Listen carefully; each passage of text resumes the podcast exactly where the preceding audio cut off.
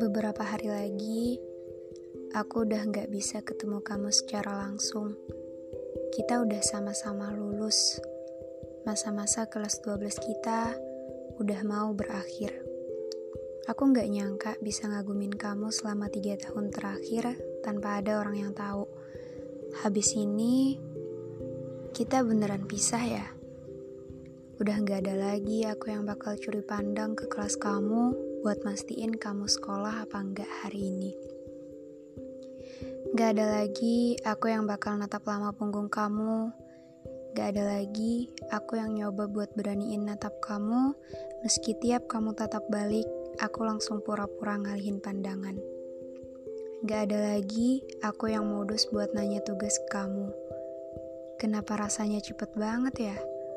Aku masih pengen lakuin hal-hal random tiap mau lihat kamu, biar temen-temenku pada nggak curiga. Aku bakal kangen sama kamu nggak ya? Aku harus buat pengakuan kalau aku sayang kamu nggak sih? Atau harusnya dipendam aja?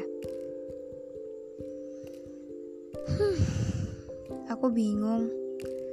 Kalau aku diem aja, aku takut habis ini kita bener-bener gak akan ketemu lagi.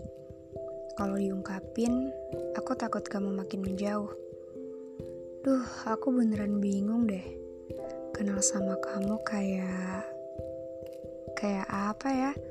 Aku ngerasa beruntung banget. Tahu kalau kamu gak pernah pacaran.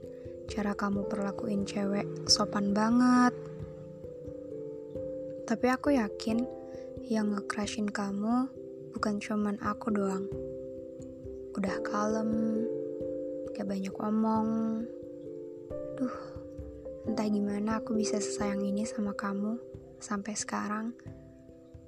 Hmm, mungkin kalau waktu perpisahan udah tiba, aku cuma berharap agar suatu hari atau di hari-hari yang akan datang, kita dipertemukan lagi untuk menjadi dua orang akrab yang gak canggung satu sama lain. Abis ini, kalau kita udah gak bisa ketemu, Aku cuman mau bilang hati-hati di jalan ya. Kalau kata tulus, kau melanjutkan perjalananmu, ku melanjutkan perjalananku. Kok aku jadi sedih gini ya? Sadar kalau kemungkinan kita buat ketemu lagi itu kecil banget. Buat kamu, terima kasih udah jadi penutup kisah manis ini. Terima kasih telah menjadi paragraf terakhir dengan ending menggantung. Akhir kalimat, aku mau kamu selalu bahagia, baik-baik aja, dan semoga aku bisa jujur tentang apa yang aku rasain di suatu waktu yang berbeda.